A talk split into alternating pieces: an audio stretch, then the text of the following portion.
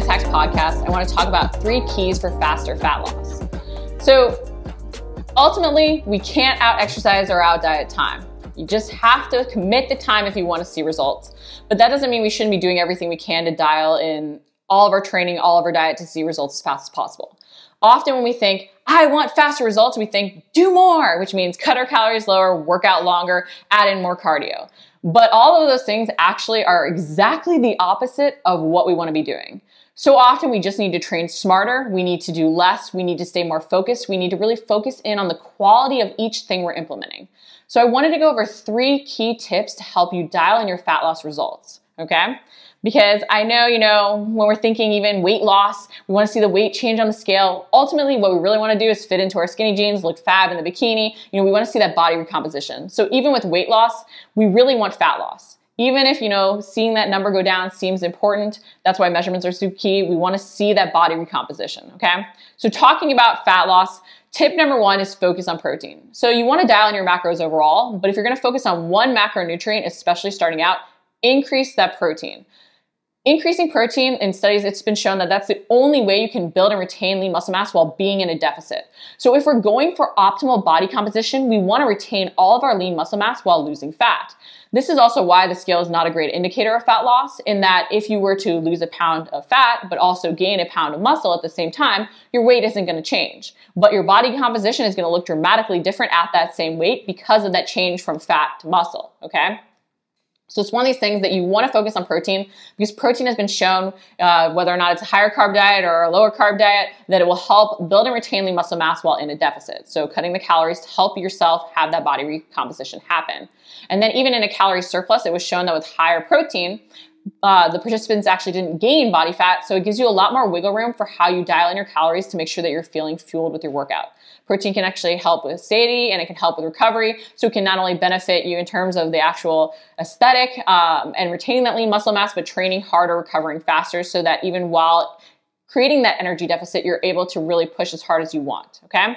Uh, there's also one of these things that you can then dial in your carbs and fat based on what you're more adapted to, what you prefer. Studies shown that when protein was held constant, it didn't really matter if you did higher or lower fat or higher or lower carbs, that really that protein was key for the, the weight loss results that were seen from the study. This is also why I often say calories are not created equal yes, I understand one calorie is one calorie, but when we think about protein as four calories per gram, that's not actually the case. There's the thermic effect that we have to account for and also how our body is utilizing it to get the ultimate result. It's one of these things that that thermic effect of protein also makes it really beneficial for weight loss. So it is key that we dial in our macros if we want to see that aesthetic change. Too often we just cut our calories and then we don't see the results that we want because Simply put, you know, the food quality even matters, the macros matter, okay? Which sort of brings me to my next point is don't go extreme on that calorie deficit. I know in an attempt to try and lose weight faster, we cut more calories uh, from our diet. We think, well, that bigger deficit is going to make us lose weight lose weight faster. Because, you know, if you think about it, the, the usual calculation for a calorie deficit is if it takes 3,500 calories to lose a pound, we have to spread that over the seven days. So you have to create a 500 calorie deficit for the day to lose that pound. So people off of that think, well, if I cut out a thousand calories per day, then I'm going to lose two pounds per week.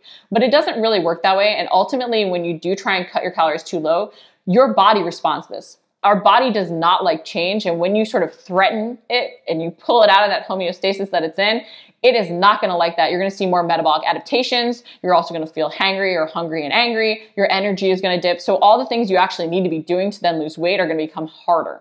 So you want to actually create a more modest calorie deficit so that you can sustain it long term. And that's going to show you the best fat loss results. By also not cutting your calories too low, you can more control for how much muscle mass and fat mass is lost. The more weight you have to lose, the more you are going to lose muscle mass too.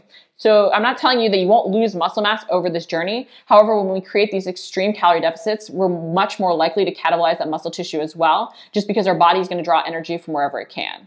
So by creating a more modest deficit while dialing our macros, we're going to control for more fat loss and put ourselves in a better position to even build muscle while in that deficit. Okay.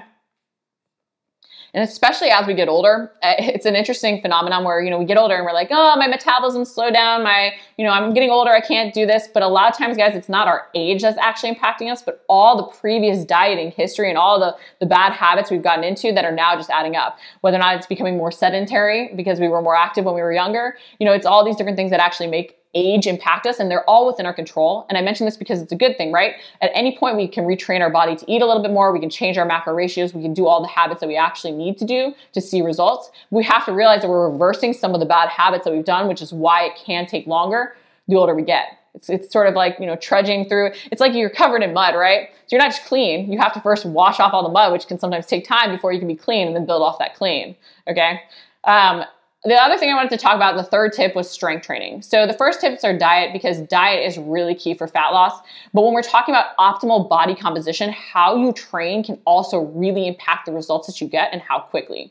So often we think, you know, cardio for weight loss, and that came about because studies found that you actually burn more calories during cardio activities. However, thinking of our workouts as only a cardio or sorry, calorie burning activity is very narrow minded. Also, we forget that as we become stronger, as we adapt to our training, we become more efficient, and that's why we can run faster further. However, with that comes a lower calorie expenditure during those activities because our body has adjusted and it doesn't need as much energy. However, a lot of those fitness trackers that we're adjusting our calories for tell us we're burning thousands of calories for these activities that we're maybe not. And so we adjust, you know, our calories for that, increasing our calories, and then we put ourselves out of a deficit, which is why some of that cardio training can sort of backfire, especially if we're basing it on the calorie expenditure on watch. But it's also why cardio might not be as beneficial for fat loss because we're only basing it on the calories burned. And cardio activities, especially steady state one, can be a little bit more catabolic to muscle tissue. So not only can we adapt so we're not burning as many calories as we once were from those things, it's harder to progress. Uh, steady state cardio can be more catabolic to muscle tissue.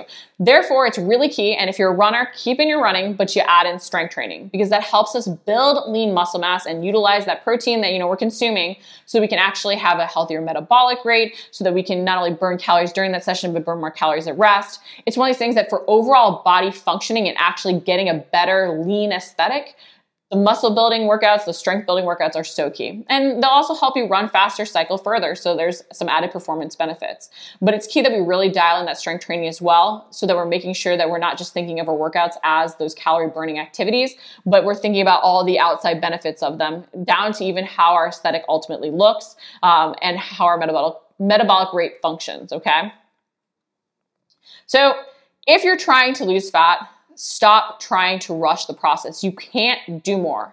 The more you try and do, the harder you try and push, the more you put yourself at risk for not only falling off your plan, but for ultimately sort of ending up not with the ideal body composition that you want.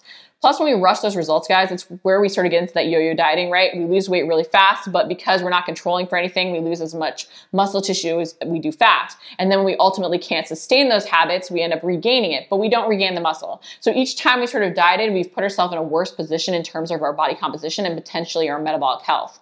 Not that we can't fix these things at any point by implementing the correct habits, but it does make it harder when we're starting out, which can then, you know, make us more negative about the progress we're seeing as quickly, and it can just be this whole downward spiral. So if you're really trying to lose fat, focus on the long term and the habits. Dial in that protein first, create a more mo- modest calorie deficit, and dial in your strength training as well. Even if you're an endurance sport junkie, dial in that strength training to complement to make sure that you're building that lean muscle and even fueling your performance well. Okay. If you guys enjoyed the podcast, leave a review on iTunes and comment below if you have any questions.